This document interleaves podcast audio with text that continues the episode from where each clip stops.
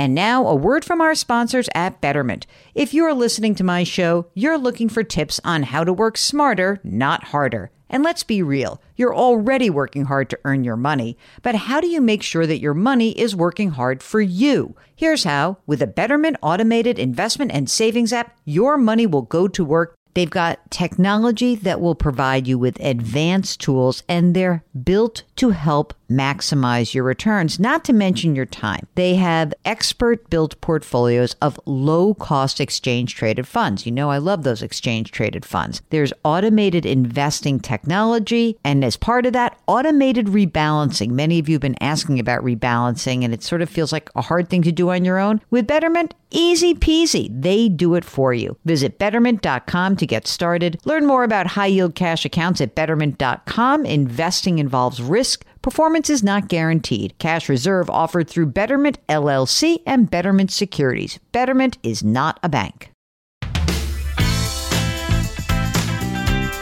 Welcome to the Jill on Money podcast. It is Saturday, January 2nd, and we are not doing our normal interviews this weekend. We just wanted to get as many of your voices on the air to start the new year. We are starting with Allison in California, who's already retired.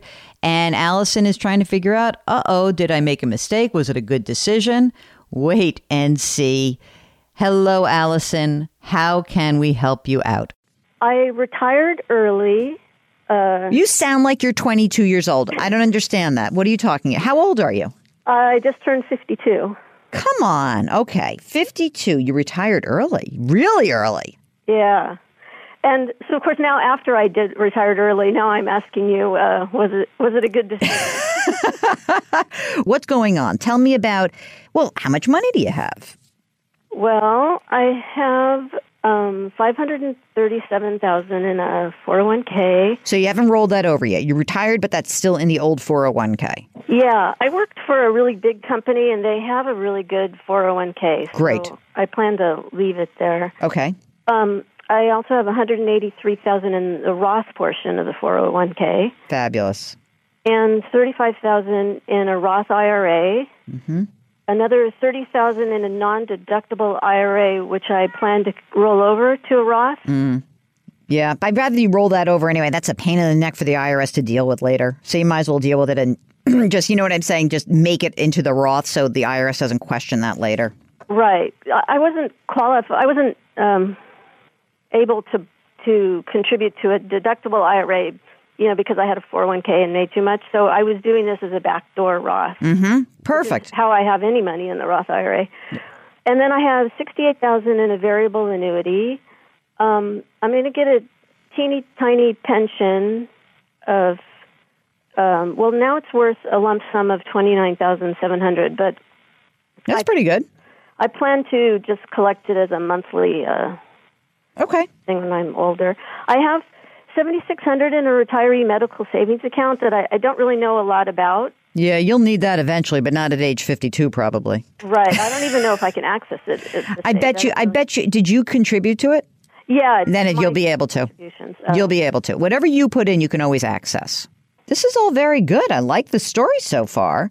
Uh, how that, that, that's the retirement account, but I have nine hundred ninety-eight thousand in non-retirement. Oh, wait a minute! Wait a minute! In my business, we call that burying the lead. Oh, that's my retirement account. Oh, and I have a million bucks in non-retirement account. All right. So did I just do my math correctly and say that you got one point nine million dollars? Yeah, a little bit under one. Yeah, something close to that. Yeah. Hmm. Interesting. Okay. I like I already like that number. So that's number 1. Uh, how much do you need to live on?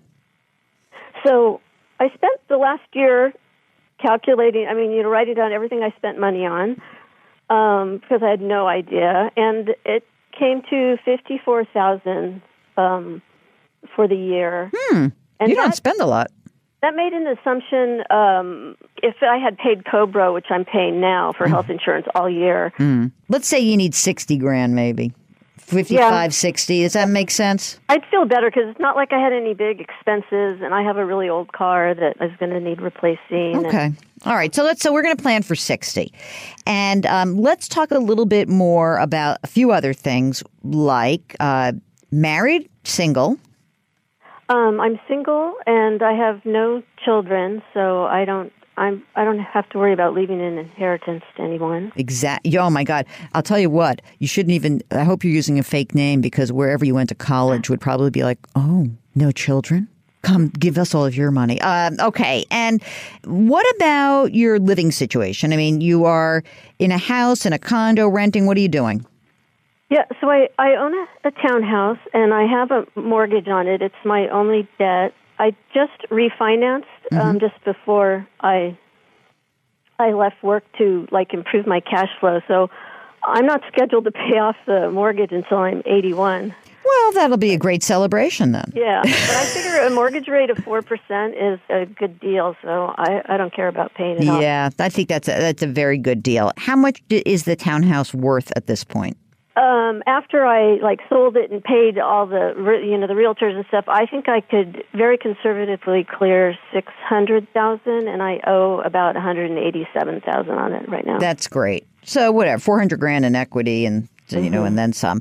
Do you think you'd stay there? I mean, are you? Is it is it likely, or is it possible that you know you'd want to go somewhere else? I think there's a chance, like once my friends hit retirement age, that um, that I that I might move out of the area. Mm-hmm. With, you know, friends that move out of it because it's. I just think it might get too crowded here for my taste. All right, but we're going to assume that whatever. You, I'm not going to assume you have cash out of this house and go anywhere else. And you know, you're not you're not going someplace super cheap when you've got extra money. So what I did was a very quick back of the envelope calculation on your 1.9 million and you know if if we were looking at kind of the normal withdrawal rates which, by the way, it's a little bit scary because you're so young. Your money's got to last you for a long time. Mm-hmm. So if you want to be really conservative, you say, all right, let me take 3% of that, and that will generate 57 grand a year, which is great. Some of your money is taxable, though. Well, let's say about half of it is in retirement accounts. So what I would suggest is if if you really are never going to work again, which I think is highly unlikely, I don't know why, but I just get the sense. You could do something. What you would probably do is look at your non retirement assets, draw on those first for the next, you know, whatever, 10, 15 years. And then when you are ready to claim Social Security at your full retirement age, or, you know, maybe at age 70, frankly, because um, you don't need it, then that would probably click in. And it seems to me that you can do this. So in terms of looking back and feeling like, oh my God, did I make a mistake? I don't think you made a mistake. But that said, it's not such a slam dunk that I wouldn't suggest to you that potentially it might be great if you could maybe pick up a little work here and there, not a ton, but you know, 10, 15 grand a year wouldn't kill you. Is that a possibility in your life? Or are you just super done and you're going to give your life to charity right now? Yeah, it's a possibility. Like right now, yeah, I'm filling my time with volunteer work, but um, I've thought about. I mean, one of the my motivations to work part time would be I could oh I could fund a Roth IRA that way because I'd have some. You're such income. a saver. It cracks me up. And here's the thing, and I don't even think you need to. You don't. I, you don't have to fund anything with it. Really, what you would be doing is you'd be earning some money that you just would say it's, it's money I don't have to take from my non-retirement accounts. It's just some amount of money, okay? And it doesn't have to be big money. Just before we go, just give me your breakdown. Are you a balanced investor? Are you a growth investor? What's the tilt for you? It's much more conservative than I was investing in before you know before I retired. You can be a little bit more aggressive in your retirement vehicles. So in other words, you could implement a portfolio that's 70-30 in your retirement vehicles if you'd like. And you could then say, for my non retirement, I'm going to be closer to 50 50.